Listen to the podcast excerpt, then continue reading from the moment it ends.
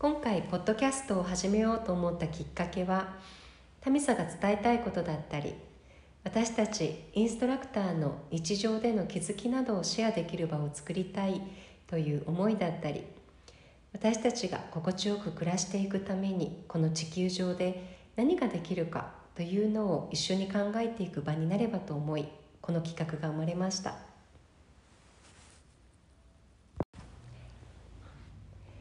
第1回目は「緑とゆかが心地よく暮らすために」をテーマにお話ししたいと思います。じゃあみどりちゃん。はい。はい。なんか心地よく暮らすために何か日常生活で工夫していること？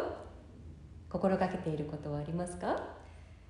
そうですね。私は日々のヨガうんがやっぱり自分が心地よく過ごすためうん。にすごく必要なことだなっていうのうんをうん。感じています、あそうか。えー、じゃあヨガは毎日してるの？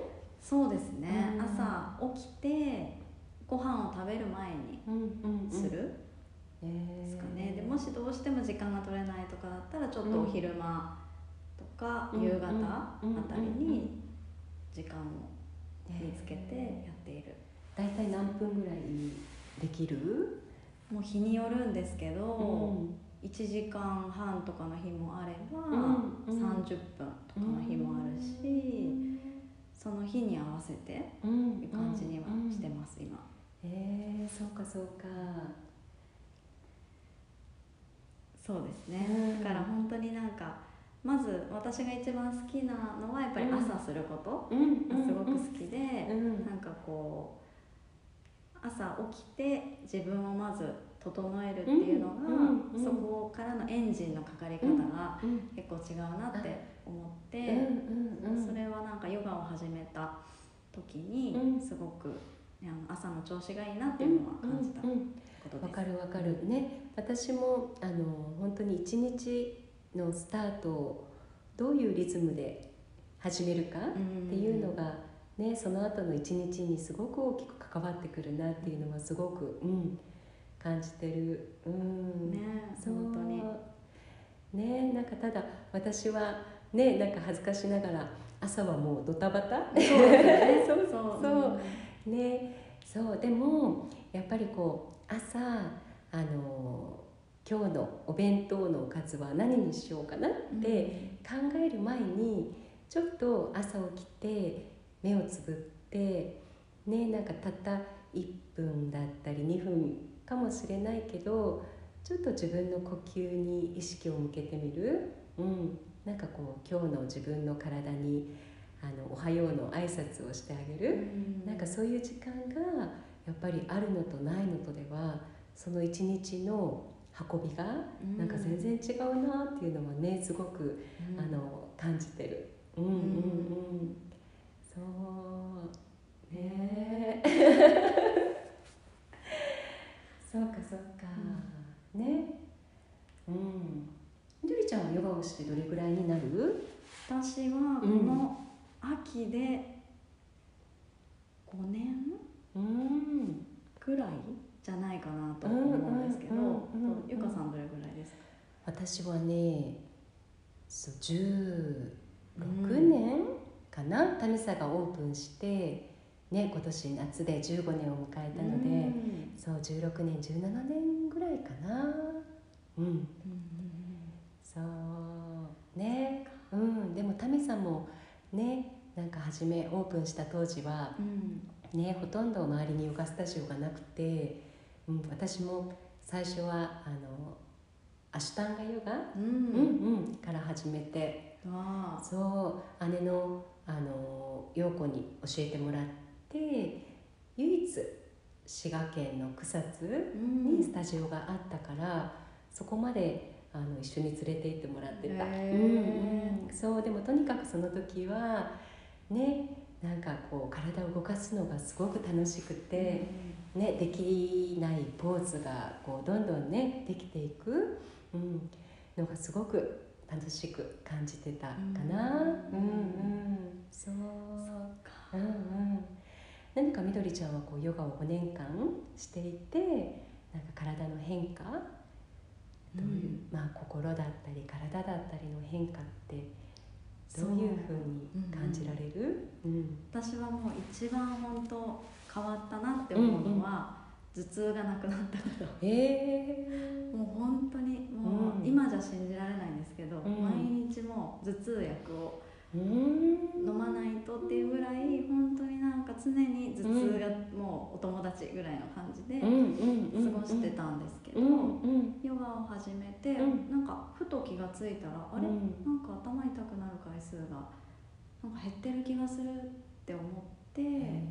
多分まあ肩こりとかうん。もしかしたら、まあ、デスクワークだったりしたので、うんうんそういうこととかやっぱりあとちょっとこうイライラが溜まっちゃったりすると、うんなんか結構頭に多分うん。登りやすいのか、うんうんそう多分それでねあったのかもしれないんですけど、そっかそっか。そうそう。ねなんかこう体にやっぱり痛みとかそういうのが出るのってこうやっぱり体からのうん。メッセージなんだよね。ね痛みとしてそこがこうね声を上げている、うん、けどやっぱりこうねなかなか日常生活をしていて自分のね体にねうん。意識を向けてあげることとかもねできないし、うん、何かこう体がこう変わりたい見てほしいっていうね、うん。何かサインだったのかもしれないね。そうですね、うん。なんか本当そこからですかね、うん。なんかあ変わるんだって思ったら、うん。なんかいろいろ気づくようにうん。なって、ん。そうだからさっきの話にあったようにその朝のヨガもやっぱり心地いいことっていうのはすごく続くんだなってうん思います。そうだよね。そう。うん。ねなんかやっぱりこう体がこうリラックスしてる状態をね、なんかこう一度知ってしまうとねなんかこうやっぱりうん。なんかそこに戻りたくなる、うん何かね不調を感じた時にやっぱりそれを知っていられるっていうのはすごくうね、ん。大きな、ね、力になるよね。そうですね、うんうん。ね。何かゆかさんはヨガとはまた別にうん。生活の中でうん。何かうん。心地よいなって思ってることとかありますか、そうだね。なんか私は今本当にあのとにかく3人の、ね、子供たちの子育て真っ最中で、うん。なんかその子育ての中でやっぱりこう、うん、子育てもまたこうヨガだなってうーん。すごく感じる、うん、っていうのもやっぱり子供の成長ってやっぱりすごく著しい、ううん。ん、し子供は本当に瞬間瞬間を生きている、うん。ね、だからどうしてもなんか大人ってまあねなんか社会生活を送っていく上ではあのどれだけね効率よくあの仕事をこなすかとか、ね、時間を短縮できるかっていうところをこう追求しがちだけど、うんでもやっぱり子供って本当に今一瞬一瞬にとどまっている。で私たちこう親もやっぱりそういった子供の成長をあの本当に見過ごしてしまいがち、うん。そうそう思ってる。ねなんかこう急いでしまうともうあっという間に子供って大きくなっていくし、ねなんか子供の一瞬一瞬の変化をこうどれだけねなんかこうゆとりを持って見れるかっていうのはなんかすごくヨガ的だなと、うん、感じてるかな。うん、みどりちゃんは他にも何か心がけてることってある？私はできるだけ予定を詰め込みすぎないこと。うんが一つとあとはその予定と予定との間にうん。少しなんかこうお茶を飲む。まあな、うん。あの本当ちょっとですけど、うん。なんか水筒のお茶を飲む時間とか、うん。あとは目を閉じてうん。呼吸を感じてみるっていうう、んなんかちょっとした合間をうん。あの自分が落ち着くためにか使うっていうのをうん。心がけています。うん。そうかそうか。なるほど。ね、そう。ゆかさんはあります？うん、私もあのそううちあのテレビがねないんだよね。わうんうん、そう。でもあのうちの子供たちあの上がね8歳の男の子の双子だから、うん。もうほとんどがこう銅の時間、ううんん体を動かすのも大好きだし、すっごい元気ですもんね。ごい元気。そう。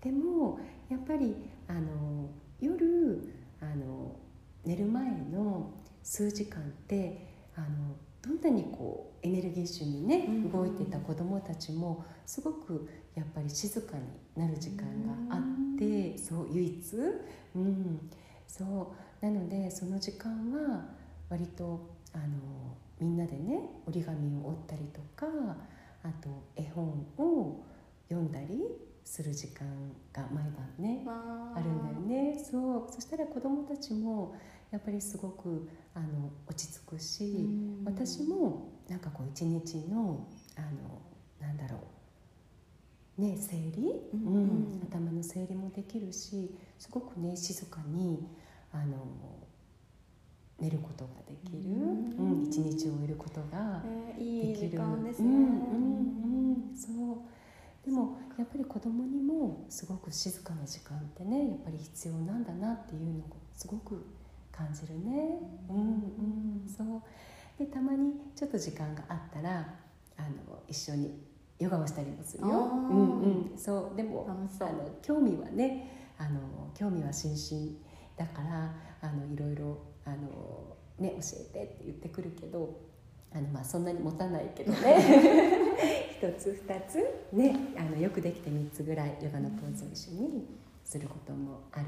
うんうん。そうね。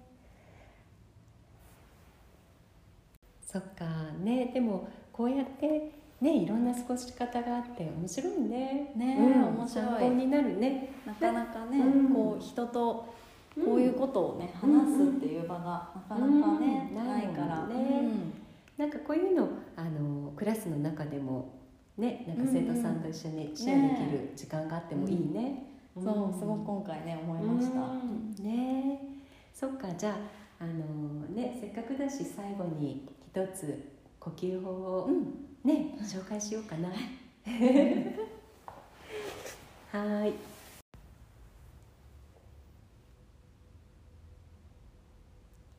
では心地よく安定した姿勢で座ります。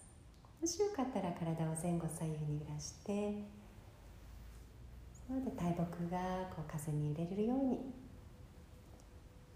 どこかこう安定する場所を見つけていきます。その場所が見つかったら優しく目を閉じて呼吸している自分。吸う息吐く息に気づきます。でそれがどんな呼吸であっても大丈夫。一つ一つの呼吸に心を開きま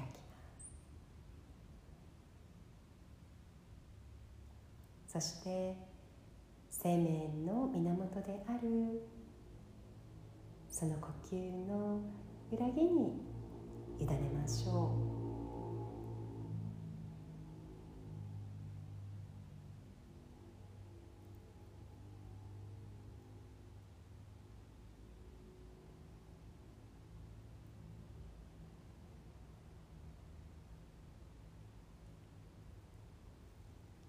は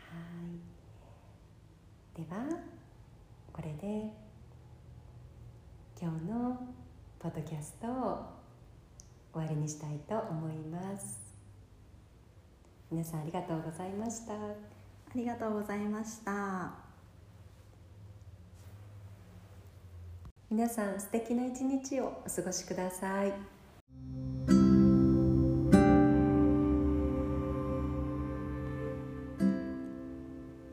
このポッドキャストでは皆様からの声を募集していますこんな時どうしてる？こんなテーマで話してほしい。ヨガのインストラクターに聞いてみたいことなど。ヨガにまつわることやそれ以外のことでも OK です。タミサのインスタグラムからお気軽にメッセージお待ちしております。